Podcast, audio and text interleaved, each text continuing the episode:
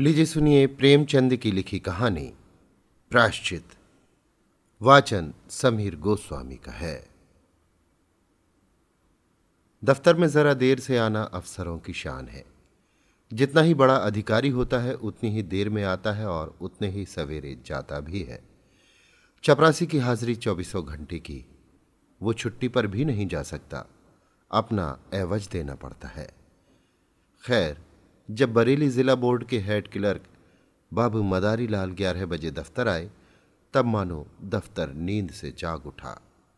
चपरासी ने दौड़कर पैरगाड़ी ली, अर्दली ने दौड़कर कमरे की चिक उठा दी और जमादार ने डाक की किश्त मेज पर लाकर रख दी। मदारी लाल ने पहला ही सरकारी लिफाफा खोला था कि उनका रंग फक हो गया। वे कई मिनट तक आश्चर्यान्वित हालत में खड़े रहे। मानो सारी ज्ञानेन्द्रियाँ शिथिल हो गई हों। उन पर बड़े बड़े आघात हो चुके थे, पर इतने बदहवास वे कभी न हुए थे। बात यह थी कि बोर्ड के सेक्रेटरी की जो जगह एक महीने से खाली थी। सरकार ने सुबोध चंद्र को वो जगह दी थी, और सुबोध चंद्र वो व्यक्ति था जिसके नाम से ही मदारी लाल को घृणा थी। वो सुबोध चंद्र जो उनका सहपाठी था, जिस जग देने को उन्होंने कितनी ही चेष्टा की, पर कभी सफल न हुए थे। वही सुबोध आज उनका अफसर होकर आ रहा था। सुबोध की इधर कई सालों से कोई खबर न थी। इतना मालूम था कि वो फौज में भर्ती हो गया था। मदारी लाल ने समझा, वहीं मर गया होगा। पर आज वो मानो जी उठा और सेक्रेटरी होकर आ रहा था। मदारी लाल को उसकी मातहती में काम करना पड़ेगा। इस अपमान से तो मर जाना कहीं अच्छा था। सुबोध को स्कूल और कॉलेज की सारी बातें अवश्य ही याद होंगी। मदारी लाल ने उसे कॉलेज से निकलवा देने के लिए कई बार मंत्र चलाए, झूठे आरोप किए, बदनाम किया। क्या सुबोध सब कुछ भूल गया होगा? नहीं, कभी नहीं। वो आते ही पुरानी कसर निकालेगा। मदारी बाबू को अपनी प्राण रक्षा का कोई उपाय न सूझता था। मदारी और सुबोध के ग्रहों में ही विरोध था। दोनों एक ही दिन एक ही शाला में भर्ती हुए थे और पहले ही दिन से दिल में ईर्ष्या और द्वेष की वो चिंगारी पड़ गई, जो आज बीस वर्ष बीतने पर भी न बुझी थी। सुबोध का अपराध यही था कि वो मदारी लाल से हर एक बात में बड़ा हुआ था। डील, डॉल, रंग रूप, रीति, व्यवहार, विद्या, बुद्धि, ये सारे मैदान उसके हाथ थे। मदारी लाल ने उसका ये अपराध कभी क्षमा नहीं किया। सुबोध बीस वर्ष तक निरंतर उनके हृदय का कांटा बना रहा। जब सुबोध डिग्री लेकर अपने घर चला गया और मदारी फेल होकर इस दफ्तर में नौकर हो गए, तब उनका चित्त शांत हुआ। किंतु जब ये मालूम हुआ कि सुबोध बसरे जा रहा है, तब तो मदारी लाल का चेहरा खिल उठा। उनके दिल से वो पुरानी फांस निकल गई, पर हाय हत हतभाग्य आज वो पुराना नासूर शतगुण टीस और जलन के साथ खुल गया। आज उनकी किस्मत सुबोध के हाथ में थी। ईश्वर इतना अन्यायी है, विधि इतना कठोर। जब जरा चित्त शांत हुआ, तब मदारी ने दफ्तर के क्लर्कों को सरकारी हुक्म सुनाते हुए कहा, अब आप लोग जरा हाथ पाँव संभाल कर रहिएगा। सुबोध चंद्र वे आदमी नहीं है जो भूलों को क्षमा कर दें। एक क्लर्क ने पूछा क्या बहुत सख्त है? मदारी लाल ने मुस्कुरा कर कहा, वो तो आप लोगों को दो चार दिन ही में मालूम हो जाएगा। मैं अपने मुँह से किसी की क्यों शिकायत करूँ? बस चेतावनी दे दी कि जरा हाथ पाँव संभाल कर रहिएगा। आदमी योग्य है, पर बड़ा ही क्रोधी, बड़ा दम्भी। गुस्सा तो उसकी नाक पर रहता है। खुद हज़ारों हजम कर जाए और डकार तक न ले। पर क्या मजाल? कि कोई मातहत एक कौड़ी भी हजम करने पाए। ऐसे आदमी से ईश्वर ही बचाए। मैं तो सोच रहा हूँ कि छुट्टी लेकर घर चला जाऊँ। दोनों वक्त घर पर हाजिरी बजानी होगी। आप लोग आज से सरकार के नौकर नहीं, सेक्रेटरी साहब के नौकर हैं। कोई उनके लड़के को पढ़ाएगा, कोई बाज़ार से सौदा सुलूफ लाएगा, और कोई उन्हें अखबार सुनाएगा। और चपरासियों के तो शायद दफ्तर में दर्शन ही ना हो। इस प्रकार सारे दफ्तर को सुबोध चंद्र की तरफ़ से भड़का कर मदारी लाल ने अपना कलेजा ठंडा किया। इसके एक सप्ताह बाद सुबोध चंद्र गाड़ी से उतरे। तब स्टेशन पर दफ्तर के सब कर्मचारियों को हाजिर पाया। सब उनका स्वागत करने आए थे।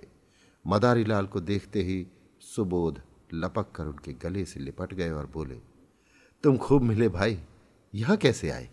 ओह, आज एक युग के बाद भेंट हुई। मदारी लाल बोले, यहाँ जिला बोर्ड के दफ्तर में हेड क्लर्क हूँ। आप तो कुशल से हैं। सुबोध, अजीब मेरी ना पूछो। बसरा, फ्रांस, मिश्र और ना जाने कहाँ कहाँ मारा फिरा। तुम दफ्तर में हो, ये बहुत ही अच्छा हुआ। मेरी तो समझ ही में नहीं आता था कि कैसे काम चलेगा। मैं तो बिल्कुल कोरा हूँ, मगर जहाँ जाता हूँ, मेरा सौभाग्य ही मेरे साथ जाता है। बसरे में सभी अफसर खुश थे फ्रांस में भी खूब चैन किए। दो साल में कोई पच्चीस हज़ार रुपये बना लाया और सब उड़ा दिया। वहाँ से आकर कुछ दिनों को ऑपरेशन दफ्तर में मटर गश्ती करता रहा। यहाँ आया, तब तुम मिल गए। क्लर्कों को देखकर बोले, ये लोग कौन हैं? मदारी लाल के हृदय में बछियाँ सी चल रही थी। दुष्ट पच्चीस हज़ार रुपये बसरे से कमा लाया। यहाँ कलम घिसते घिसते मर गए और पाँच सौ भी न जमा कर सके। बोले कर्मचारी है, सलाम करने आए हैं। सुबोध ने उन सब लोगों से बारी बारी से हाथ मिलाया और बोला, आप लोगों ने व्यर्थ ये कष्ट किया। बहुत आभारी हूँ। मुझे आशा है कि आप सब सज्जनों को मुझसे कोई शिकायत ना होगी। मुझे अपना अफसर नहीं, अपना भाई समझिए। आप सब लोग मिलकर इस तरह काम कीजिए कि बोर्ड की नेक नामी हो और मैं भी सुखी रहूँ। आपके हेड क्लर्क साहब तो मेरे पुराने मित्र और लंगोटिया यार हैं। एक वाक चतुर क्लर्क ने कहा, हम सब हुजूर के ताबेदार हैं। यथाशक्ति आपको असंतुष्ट ना करेंगे। लेकिन आदमी ही है। अगर कोई भूल हो भी जाए तो हुजूर उसे क्षमा करेंगे। सुबोध ने नम्रता से कहा, यही मेरा सिद्धांत है और हमेशा से यही सिद्धांत रहा है। जहाँ रहा, मातहतों से मित्रों का सा बर्ताव किया।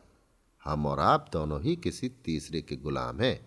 फिर रौब कैसा और अफसरी कैसी? हाँ हमें नेक नियति के साथ अपना कर्तव्य पालन करना चाहिए।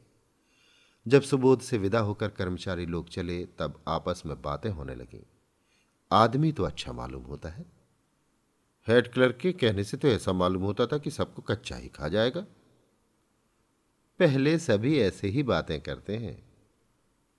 ये दिखाने के दांत हैं। सुबोध को आए एक महीना गुजर गया। बोर्ड के क्लर्क, अर्दली, चपरासी सभी उसके बर्ताव से खुश हैं। वो इतना प्रसन्नचित है, इतना नम्र है कि जो उससे एक बार मिला है, सदैव के लिए उसका मित्र हो जाता है। कठोर शब्द तो उनकी जबान पर आता ही नहीं। इनकार को भी वो अप्रिय नहीं होने देता। लेकिन द्वेष की आँखों में गुण और भी भयंकर हो जाता है। सुबोध के ये सारे सद्गुण मदारी लाल की आँखों में खटकते रहते हैं। उसके विरुद्ध कोई ना कोई गुप्त षड्यंत्र रचते ही रहते हैं। पहले कर्मचारियों को भड़काना चाहा, सफल न हुए। बोर्ड के मेंबरों को भड़काना चाहा, मुँह की खाई। ठेकेदारों को उभारने का बीड़ा उठाया, लज्जित होना पड़ा। वे चाहते थे कि भूस में आग लगाकर दूर से तमाशा देखें। सुबोध से यों हंस कर मिलते, यों चिकनी चुपड़ी बातें करते, मानो उसके सच्चे मित्र हैं, पर घात में लगे रहते। सुबोध में सब गुण थे पर आदमी पहचानना न जानते थे।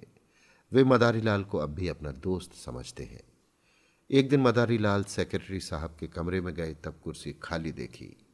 वे किसी काम से बाहर चले गए थे। उनकी मेज पर पाँच हज़ार के नोट पुलिंदों में बंधे हुए रखे थे। बोर्ड के मदरसों के लिए कुछ लकड़ी के सामान बनवाए गए थे। उसी के दाम थे। ठेकेदार वसूली के लिए बुलाया गया था। आज ही सेक्रेटरी साहब ने चेक भेजकर खजाने से रुपए मंगवाए थे। मदारीलाल ने बरामदे में झाँक कर देखा, सुबोध का कहीं पता नहीं। उनकी नीयत बदल गई। ईर्ष्या में लोभ का सम्मिश्रण हो गया। कांपते हुए हाथों से पुलिंदे उठाए। पतलून की दोनों जेबों में भरकर तुरंत कमरे से निकले और चपरासी को पुकार कर बोले, बाबूजी, भीतर हैं?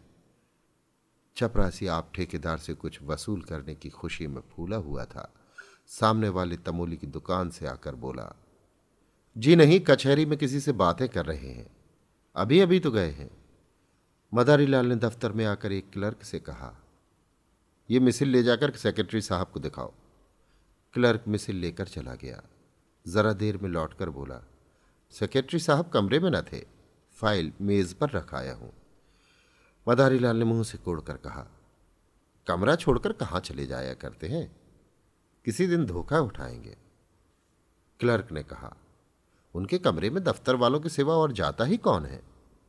मदारी लाल ने तीव्र स्वर में कहा तो क्या दफ्तर वाले सबके सब देवता है? कब किसकी नीयत बदल जाए कोई नहीं कह सकता। मैंने छोटी छोटी रकमों पर अच्छों अच्छों की नीयतें बदलते देखी हैं। इस वक्त हम सभी साह हैं, लेकिन अवसर पाकर शायद ही कोई चूके। मनुष्य की यही प्रकृति है। आप जाकर उनके कमरे के दोनों दरवाजे बंद कर दीजिए। क्लर्क ने टाल कर कहा, चपरासी तो दरवाजे पर बैठा हुआ है। मदारी लाल ने झुंझला कर कहा, आपसे मैं जो कहता हूँ वो कीजिए। कहने लगे, चपरासी बैठा हुआ है। चपरासी कोई ऋषि मुनि है? चपरासी ही कुछ उड़ा दे तो आप उसका क्या कर लेंगे? जमानत भी है तो तीन सौ की। यहाँ एक एक कागज़ लाखों का है। ये कहकर मदारी लाल खुद उठे और दफ्तर के द्वार दोनों तरफ़ से बंद कर दिए। जब चित्त शांत हुआ, तब नोटों के पुलंदे जेब से निकाल कर एक अलमारी में कागजों के नीचे छिपा कर रख दिए। फिर आकर अपने काम में व्यस्त हो गए। सुबोध चंद्र कोई घंटे भर में लौटे। तब उनके कमरे का द्वार बंद था। दफ्तर में आकर मुस्कुराते हुए बोले, मेरा कमरा किसने बंद कर दिया है भाई? क्या मेरी बेदखली हो गई? मदारी लाल ने खड़े होकर मृदु तिरस्कार दिखाते हुए कहा, साहब, गुस्ताखी माफ़ हो। आप जब कभी बाहर जाएँ, चाहे एक ही मिनट के लिए क्यों ना हो, तब दरवाज़ा बंद कर दिया करें। आपकी मेज़ पर रुपए, पैसे और सरकारी कागज़ पत्र बिखरे पड़े रहते हैं। न जाने किस वक्त किसकी नीयत बदल जाए। मैंने अभी सुना कि आप कहीं गए हैं, जब दरवाजे बंद कर दिए। सुबोध चंद्र द्वार खोलकर कमरे में गए और सिगार पीने लगे। मेज़ पर नोट रखे हुए हैं। इसकी खबर ही न थी। सहसा ठेकेदार ने आकर सलाम किया। सुबोध कुर्सी से उठ बैठे और बोले, तुमने बहुत देर कर दी, तुम्हारा ही इंतज़ार कर रहा था। दस बजे ही रुपए मंगवा लिए थे। रसीद लिखवा लाए हो ना? ठेकेदार, हुजूर रसीद लिखवा लाया हूँ। सुबोध तो अपने रुपए ले जाओ। तुम्हारे काम से मैं बहुत खुश नहीं हूँ। लकड़ी तुमने अच्छी नहीं लगाई और काम में सफ़ाई भी नहीं है। अगर ऐसा काम फिर करोगे तो ठेकेदारों के रजिस्टर से तुम्हारा नाम निकाल दिया जाएगा। ये कहकर सुबोध ने मेज पर निगाह डाली। तब नोटों के पुलंदे न थे। सोचा शायद किसी फ़ाइल के नीचे दब गए हों। कुर्सी के समीप सब कागज़ उलट पुलट डाले, मगर नोटों का कहीं पता नहीं। ये नोट कहाँ गए? अभी तो यही मैंने रख दिए थे। जा कहाँ सकते हैं? फिर फाइलों को उलटने पुलटने लगे। दिल में ज़रा ज़रा धड़कन होने लगी। सारी मेज़ के कागज़ छान डाले। पुलिंदों का पता नहीं।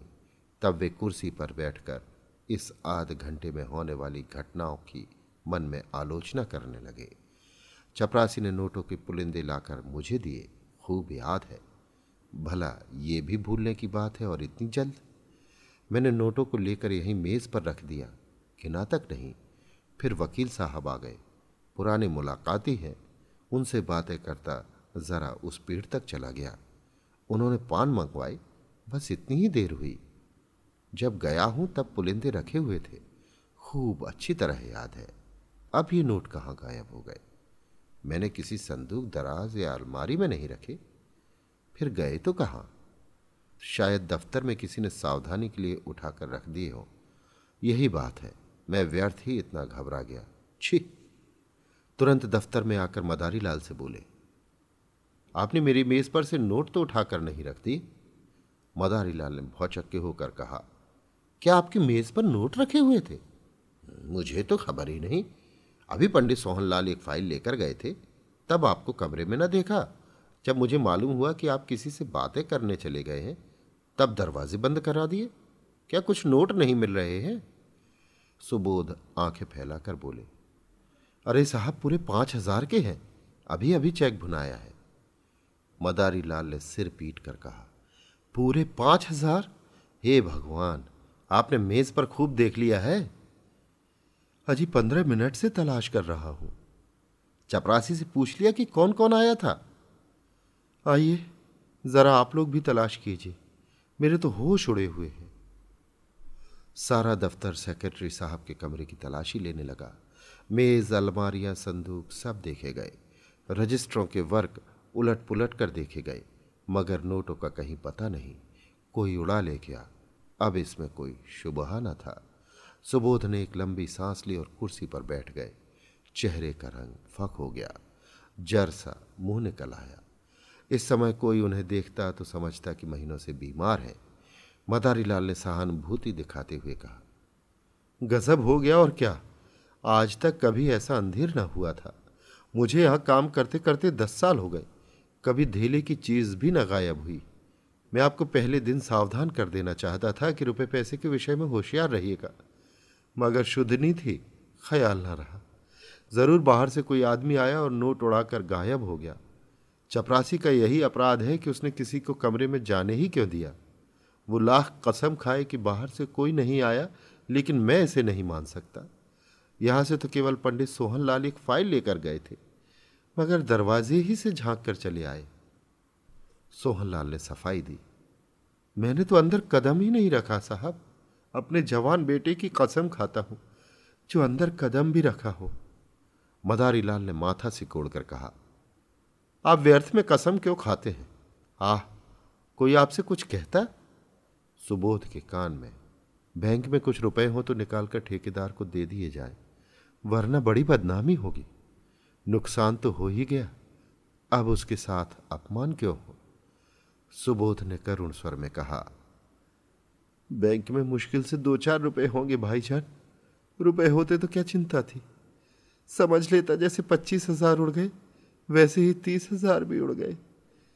यहाँ तो कफन को भी कौड़ी नहीं। उसी रात को सुबोध चंद्र ने आत्महत्या कर ली। इतने रुपयों का प्रबंध करना उनके लिए कठिन था।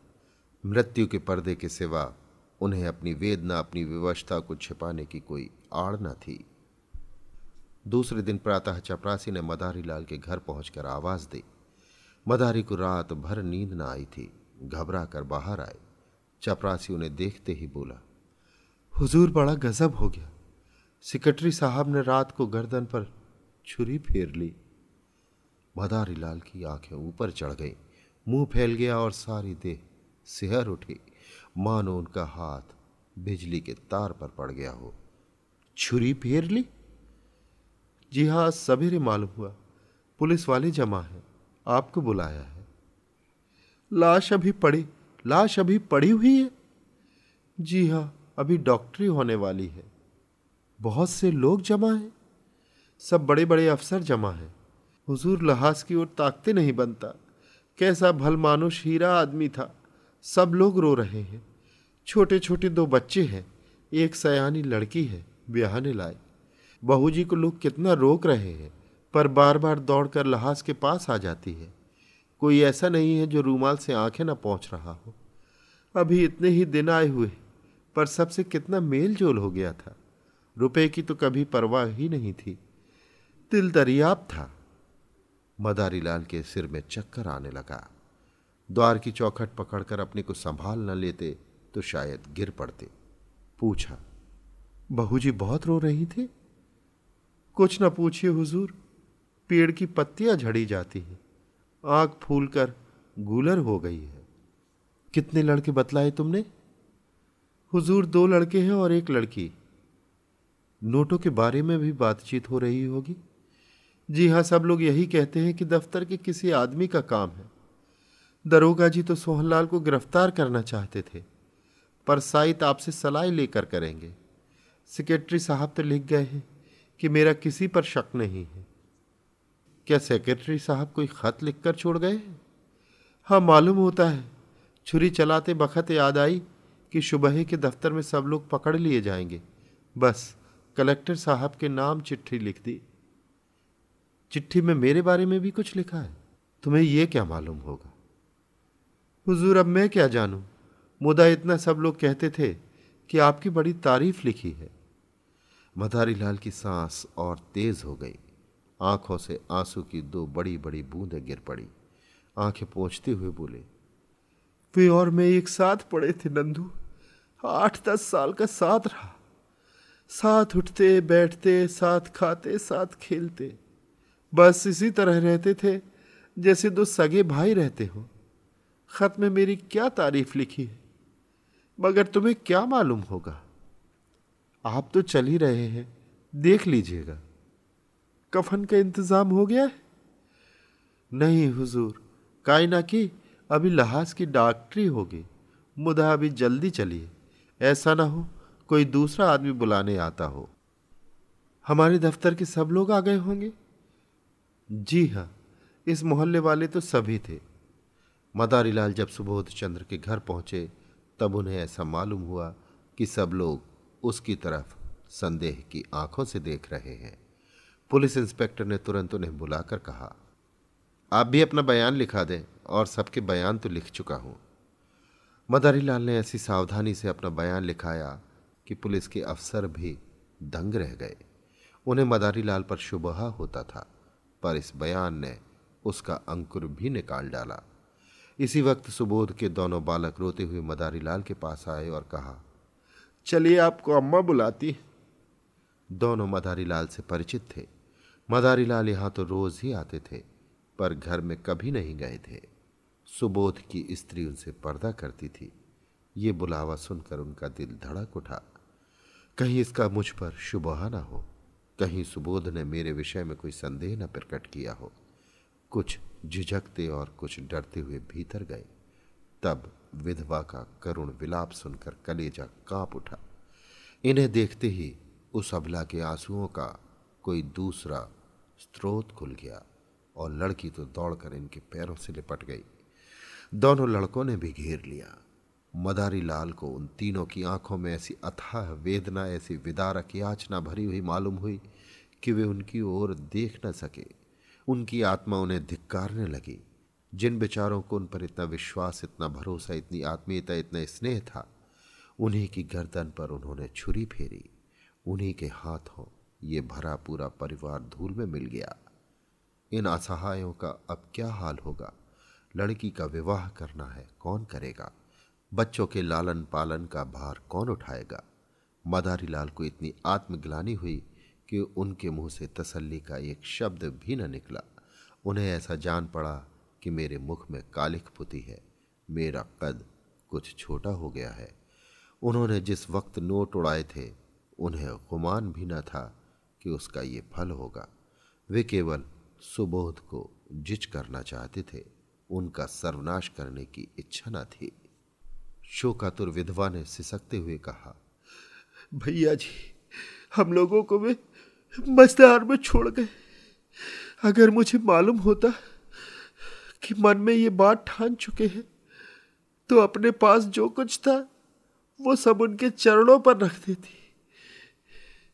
मुझसे तो वे यही कहते रहे कि कोई ना कोई उपाय हो जाएगा। पर आ, आप ही के मार्फत वे कोई महाजन ठीक करना चाहते थे। आपके ऊपर उन्हें कितना भरोसा था कि कह नहीं सकते।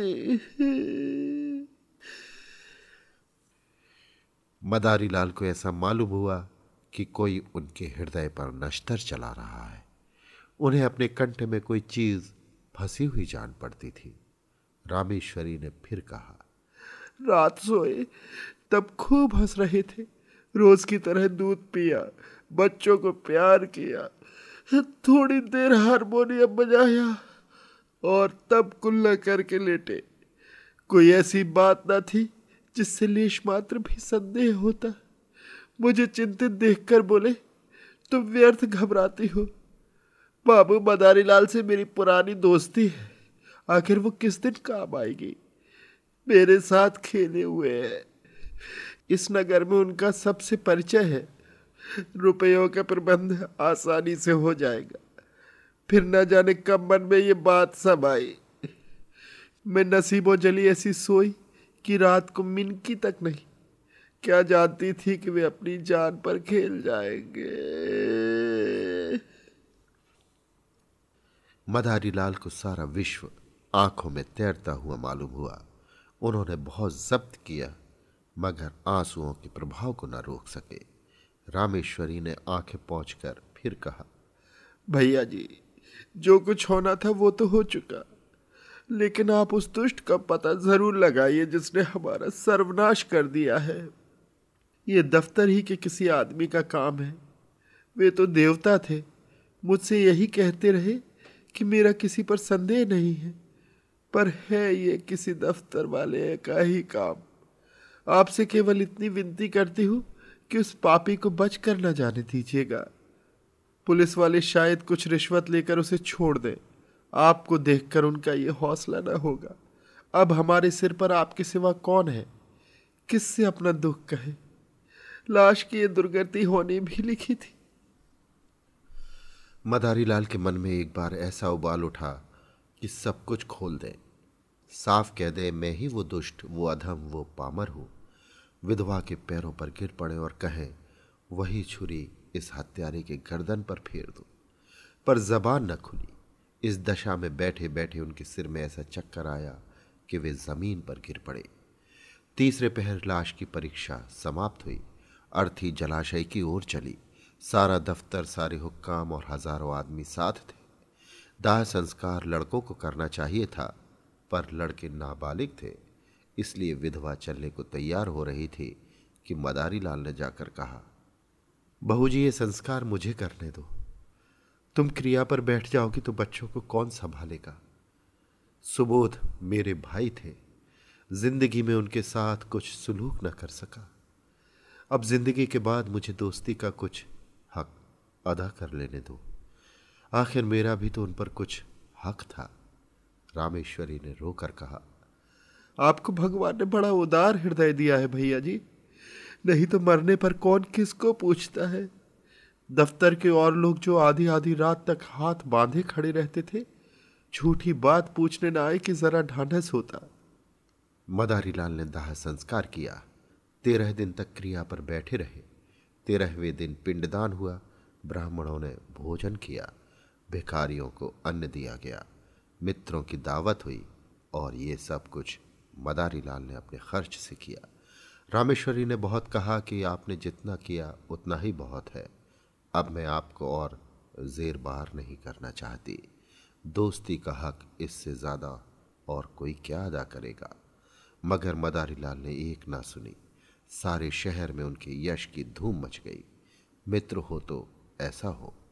सोलहवें दिन विधवा ने मदारी लाल से कहा, भैया जी, आपने हमारे साथ जो उपकार और अनुग्रह किए हैं उनसे हम मरते दम तक उऋण नहीं हो सकते। आपने हमारी पीठ पर हाथ न रखा होता तो न जाने हमारी क्या गति होती। हमारी रूह की भी चाह तो नहीं थी। अब हमें घर जाने दीजिए।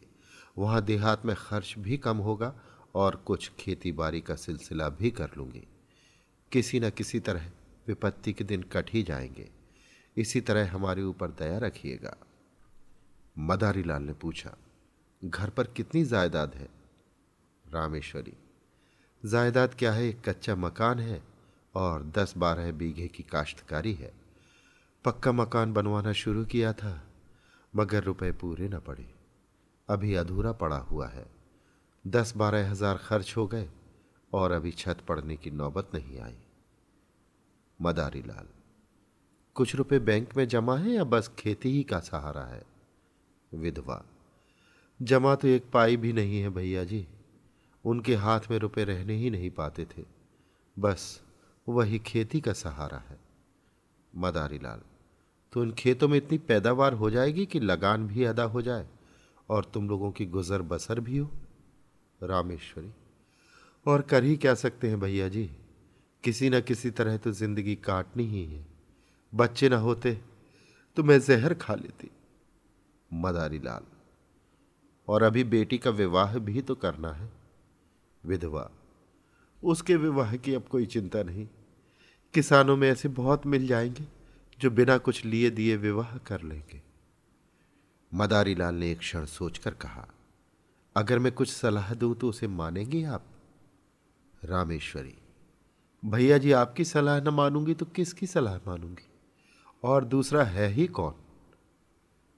मदारी लाल तो आप अपने घर जाने के बदले मेरे घर चलिए। जैसे मेरे बाल बच्चे रहेंगे, वैसे ही आपके भी रहेंगे। आपको कष्ट ना होगा। ईश्वर ने चाहा तो कन्या का विवाह भी किसी अच्छे कुल में हो जाएगा। विधवा की आँखें सजल हो गई। बोली, मगर भैया जी, सोचिए।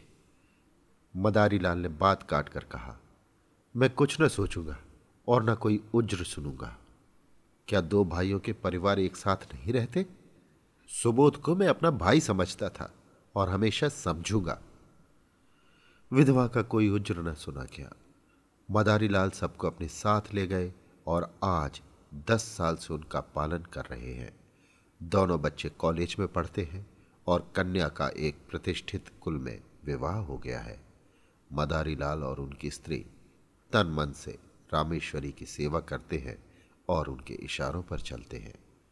मदारी लाल सेवा से अपने पाप का प्रायश्चित कर रहे हैं। अभी आप सुन रहे थे प्रेमचंद की लिखी कहानी, प्रायश्चित।